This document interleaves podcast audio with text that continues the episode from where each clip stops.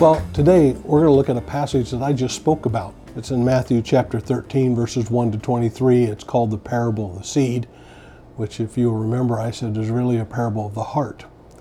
But there's a concept in here that I want to bring to your attention for our short time today, and it's about having the ears to hear. And if you'll remember, Jesus says to his disciples, If you listen to my teaching, more understanding will be given, and you'll have an abundance of knowledge. But if you're not listening, even what little understanding you have will be taken away from you. He said, That's why I speak in parables. For some, they can understand it and see it clearly. For others, they can't. And you, you just don't understand what's going on. And so it's important for you and I to have a heart that is receptive to God. Because if we don't, we won't hear from Him like we need to and like we should. And so it's a constant tuning to who God is and what He is to so that I can have the ears to hear what He wants me to hear.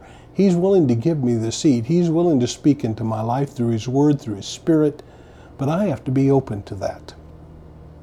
When I was a kid growing up, uh, my dad is a huge St. Louis Cardinal baseball fan, and so am I. And he would spend the evenings out on a little concrete slab that was our porch at that time and the parsonage that we lived in. And he'd have this little bitty transistor radio. It would set down there on the concrete, and he'd have to spend some time trying to tune that radio into the station so that he could listen to the baseball games. In the evenings, he'd sit out there, have the game on, and just listen to it. And it took some fine tuning so that he could hear what he needed to hear. And you and I are constantly have to fine tune our life so that we can hear. It's not a one time thing that, you know, you just set it and it's always there. He would listen to it one night and come out the next night and he would have to fine tune it all over again. And so you and I find ourselves in a world that is distracting to us. And so we don't always hear what we need to hear. Oh, we hear all kinds of stuff, and sometimes we listen to it and sometimes we don't. But you really have to listen to God and take the time to bring your life into alignment with who He is, what He's doing, and what He wants to do. And the principle is this if I don't do that, I'm not going to hear from Him like I should. But if I'm willing to do that, I will hear Him more and more. So a lot of people are saying, well, I'd really like for God to speak to me sometime.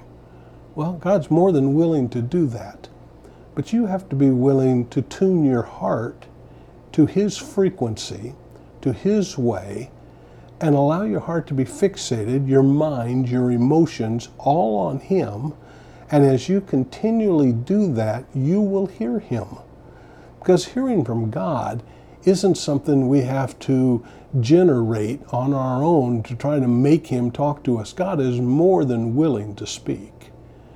We just have a, to have ears that will hear.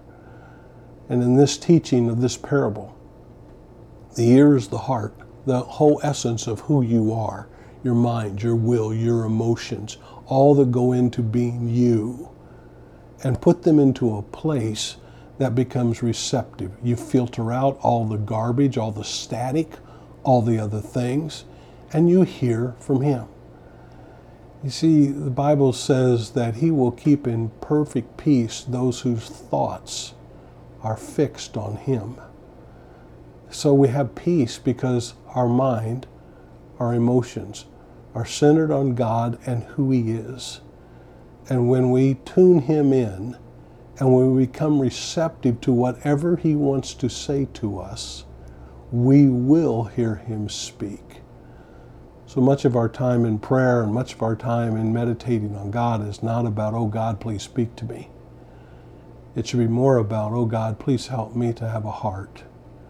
Help me to have the ears to hear so that I can hear you clearly and what you want to say.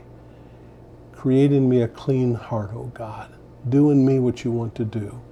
I'm all ears. Speak. And the more you're willing to do that, the easier it becomes to hear from God, and the more you will hear from God.